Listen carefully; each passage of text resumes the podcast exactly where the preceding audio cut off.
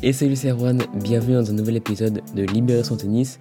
Alors aujourd'hui c'est un épisode assez court, en fait c'est pour que tu puisses les enchaîner euh, bah, quand tu veux en fait. Alors je ferai pas des podcasts quotidiens de manière éternelle euh, parce qu'en fait bientôt je vais un projet. Alors tu sais j'avais fait un épisode sur Novak Djokovic, une histoire, et là j'aimerais bien recommencer sur un autre joueur ou une autre joueuse. Alors je te laisserai en description euh, un formulaire, enfin c'est pas un formulaire c'est juste un lien pour euh, proposer ton joueur ou ta joueuse que tu aimerais bien euh, découvrir ou tu aimerais bien découvrir son histoire. Euh, alors c'est des épisodes qui sont assez longs et ils sont assez longs à préparer aussi parce qu'à chaque fois je, scripte tout l'épisode alors que d'habitude je le fais pas. Mais en fait c'est pour que ce soit bien préparé, c'est pour que je dise pas n'importe quoi et parce que ça me tient à cœur de raconter une histoire de la meilleure manière possible. Et j'espère que cette fois-ci ce sera encore mieux que la dernière fois. Donc voilà, tu pourras aller voir ça en description, ce sera disponible. Alors aujourd'hui, je me suis imaginé comment sera le tennis dans le futur. Dans le futur à long terme, donc d'ici peut-être 10 ans, euh, à peu près 10 ans en fait. Euh, alors pour ça, en fait, je me, suis, je me suis fait un bilan actuel pour essayer de voir comment sera le futur. Alors actuellement, on a des compétitions individuelles qui dominent le circuit, on a des grands chelems, des master etc. Et tout est un peu individuel. Alors chaque joueur, chaque joueuse attend son équipe autour d'elle. Souvent, disons, les, dans le top 50, tout le monde a un coach et un physio au minimum.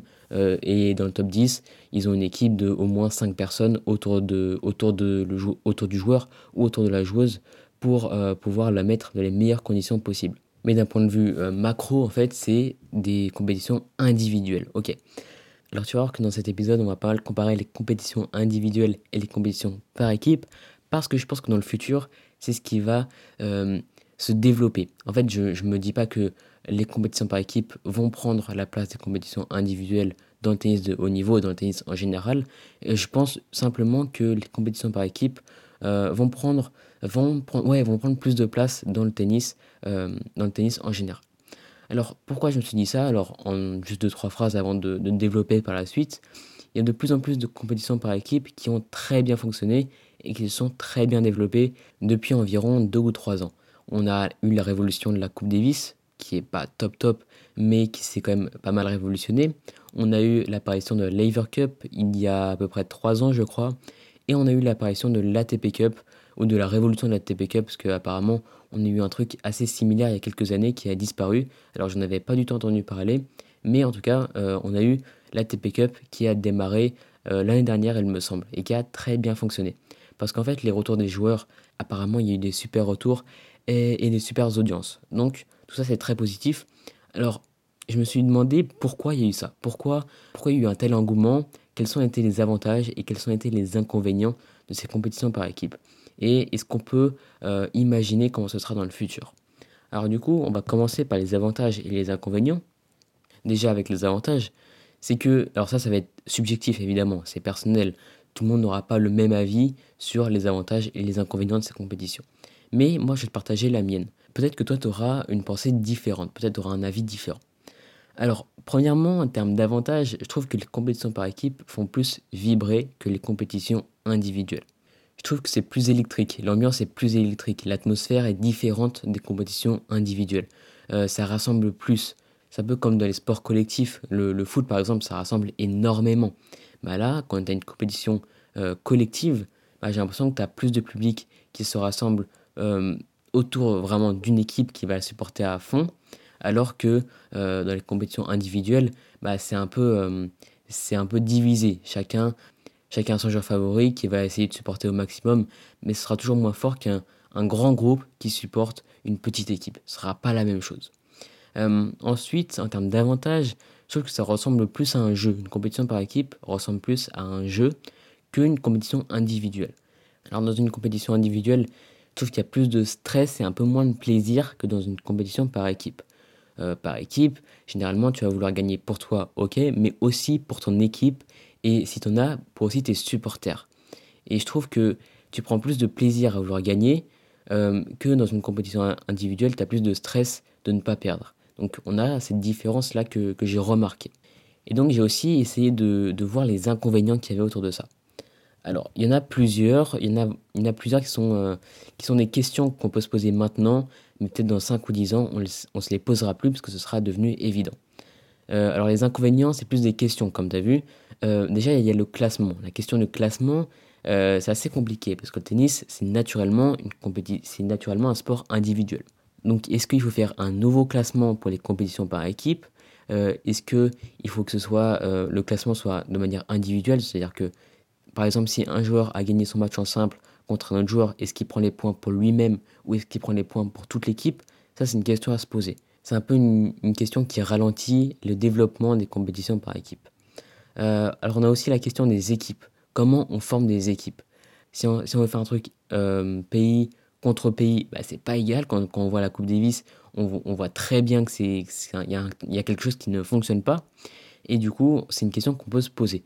Euh, la Lever Cup a répondu en partie à cette question parce qu'elle a fait la Team Europe contre la Team World, la Team Europe contre la Team Monde. Et en fait, ce truc-là, ça permet de répondre en partie à la question de l'égalité parce que l'Europe est très forte. On a l'Espagne, on a la France, on a euh, la Suisse, on a euh, l'Autriche avec Team, on a la Grèce avec Tsitsipas. Si on aurait pris un autre continent, par exemple l'Océanie, on aurait eu beaucoup, beaucoup moins de, très bons joueurs. Parce qu'on aurait eu euh, peut-être Kyrgios et Demi-Nord et voilà, deux, trois autres joueurs comme ça mais on n'aurait pas eu une vraie confrontation entre euh, deux équipes. Alors pour l'instant, la Team Europe a gagné toutes ses rencontres, mais c'était à chaque fois très serré. C'est de plus en plus serré au fur et à mesure des années. Et je pense que ça, peut devenir euh, un vrai combat, cette, team, euh, cette rencontre Team Europe, Team World.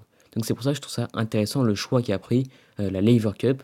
Je ne sais pas qui a décidé ça, peut-être Roger Federer qui est à la tête de cette organisation, mais je ne sais pas en fait. Mais en tout cas, j'ai trouvé ça très intéressant. Euh, ensuite, un des derniers inconvénients euh, des compétitions par équipe, c'est que dans le tennis, il y a un manque de culture d'équipe, un, un, manque de culture de penser collectivement. C'est pas un sport d'équipe par définition, donc forcément on a une culture qui est moins forte. Par exemple au foot, forcément euh, on va penser par équipe. Parfois on peut se concentrer individuellement sur un joueur, mais dans la majorité des cas on pense l'équipe. donc voilà, c'est un peu un inconvénient dans le tennis si on veut que ça se développe et et si on veut que ça devienne très important je pense qu'il va falloir un petit peu de temps en fait. Ça, c'est surtout un besoin de temps pour avoir une culture plus importante.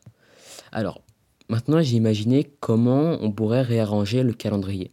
Parce que si on développe euh, les compétitions par équipe de manière plus importante, comment ça se passera dans le calendrier, où elles seraient et euh, quelle place elles prendraient? Parce qu'on a toujours les Master 1000 et les Grands Chelem qui domineront euh, tout le temps, je trouve que ça c'est, pas un problème. Donc comment on organise tout ça? Alors, les tournois par équipe, alors je dis beaucoup, beaucoup de fois les tournois par équipe, les compétitions individuelles, etc.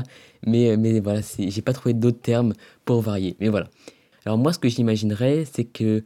Alors, j'imagine deux choses. Soit on développe les compétitions par équipe en en faisant plus souvent, soit on en fait une seule, mais ça devient aussi important qu'un grand chelem. Ok? Alors, j'espère que tu vois ce que je veux dire.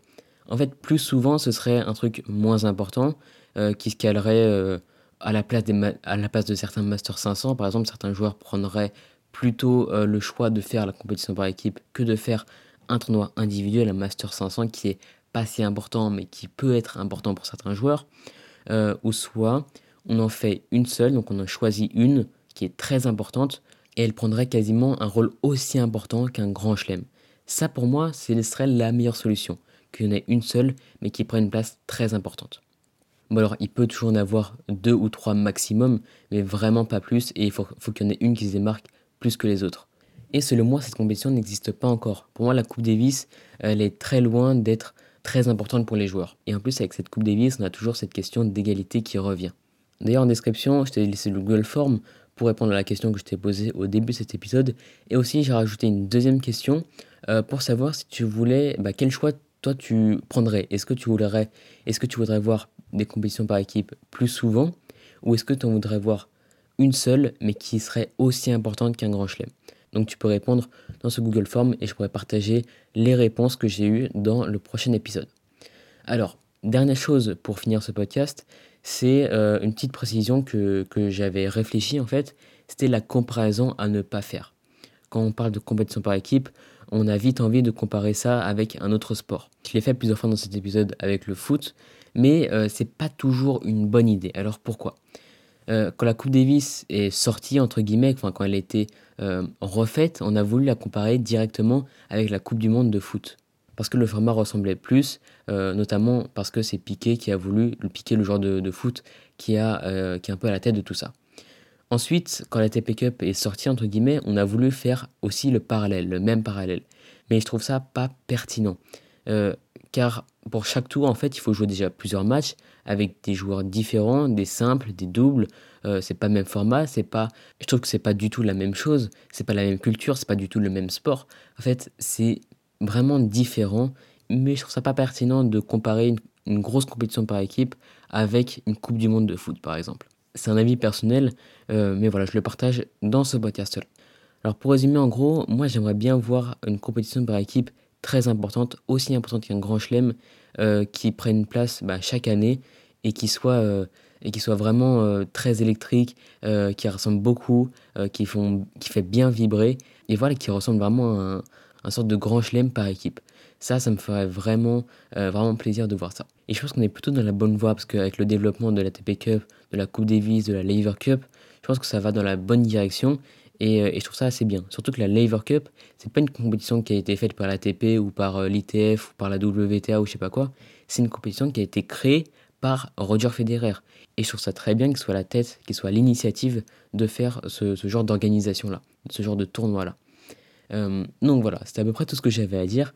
J'espère que ce podcast t'a plu. En description, tu retrouveras du coup le lien pour le Google Form. C'est juste un petit, un petit, un tout petit sondage très rapide et tu retrouveras évidemment la formation euh, qui est toujours disponible. Tu peux t'abonner pour ne pas manquer les prochains épisodes et nous on se revoit très bientôt. Allez, salut